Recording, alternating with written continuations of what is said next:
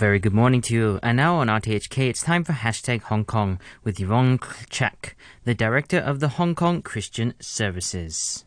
Are you taking care of your loved one? It is always a heartwarming but demanding and frustrating duty to take care of your old aged loved one, especially during the chaotic period of the COVID 19 pandemic. Here, I would like to share with you two stories about two carers. 86 year old Aunt Mac is a very tough old lady who takes care of her 98 year old husband. Her husband is completely blind with limited mobility, which means he is totally dependent on Aunt Mac in his everyday life. Unfortunately, he was infected with Omicron in late February. Aunt Mac devoted all her time and attention into taking good care of her husband and kept their home as clean as possible. But the fear and anxiety that resulted led to a number of sleepless nights for Aunt Mac. My second story is about Mr. Chan, a 79 year old who has to take care of his wife, suffering from dementia. Mr. Chen lives in a shadow of isolation that not many people can understand. Mr. Chen says looking after his wife makes him feel like he is taking care of a little child. Every day, Mr. Chen runs in a repetitive cycle where he has to ask his cognitively impaired wife to eat, take medication, put on clothes, and stay away from any dangerous situations.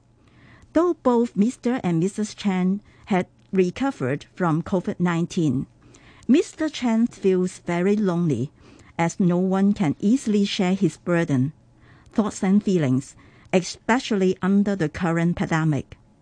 Problems faced by Aunt Mac and Mr. Chan are just the tip of the iceberg.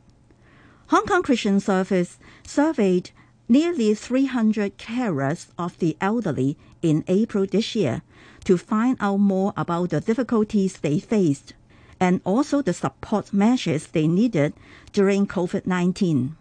The results are worrying and noteworthy. Results shows that around 21% of carers were aged 65 or above, which means that many elderly people were actually taking care of the elderly. The survey also found that over 85% of carers were suffering from mild to severe depression. Almost one out of 10 carers frequently thought they would be better off dead or had considered self harm. There's no doubt that the pandemic has placed a heavy burden on the carers.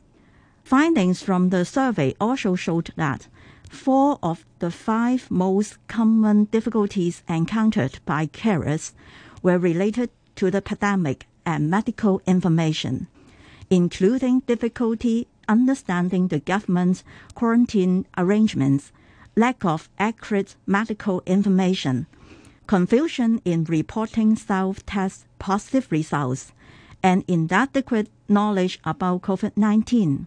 Besides, the me time of carers was reduced because they needed to take care of their elders at home around the clock during the pandemic. And regarding the support measures, almost 60% of carers hoped that their elders could continue to have follow up consultations with doctors about their chronic illness and access the medicine they need during COVID 19. Other effective measures they needed were early identification of elders with special needs, efficient follow up to the infected elders, short term food assistance for those in quarantine, and accessible ambulance services. Based on the findings of our survey, we urge the government and all stakeholders to work together in implementing the following recommendations. First, the district-based support network should be strengthened.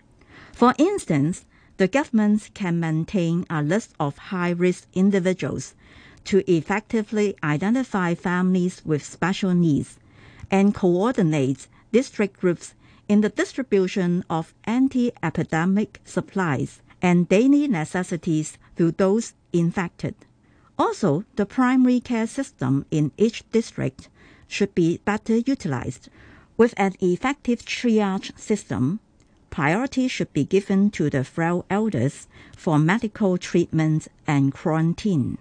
And finally, we encourage carers to pay more attention to their own mental health and seek professional help as soon as possible if necessary. And the government should enhance post pandemic emotional support in order to rebuild the mental health of those in need. While there is no sign that COVID 19 will go away anytime soon, the carers and the elders need our support to get through these challenging times, and we must let them know that they are not alone.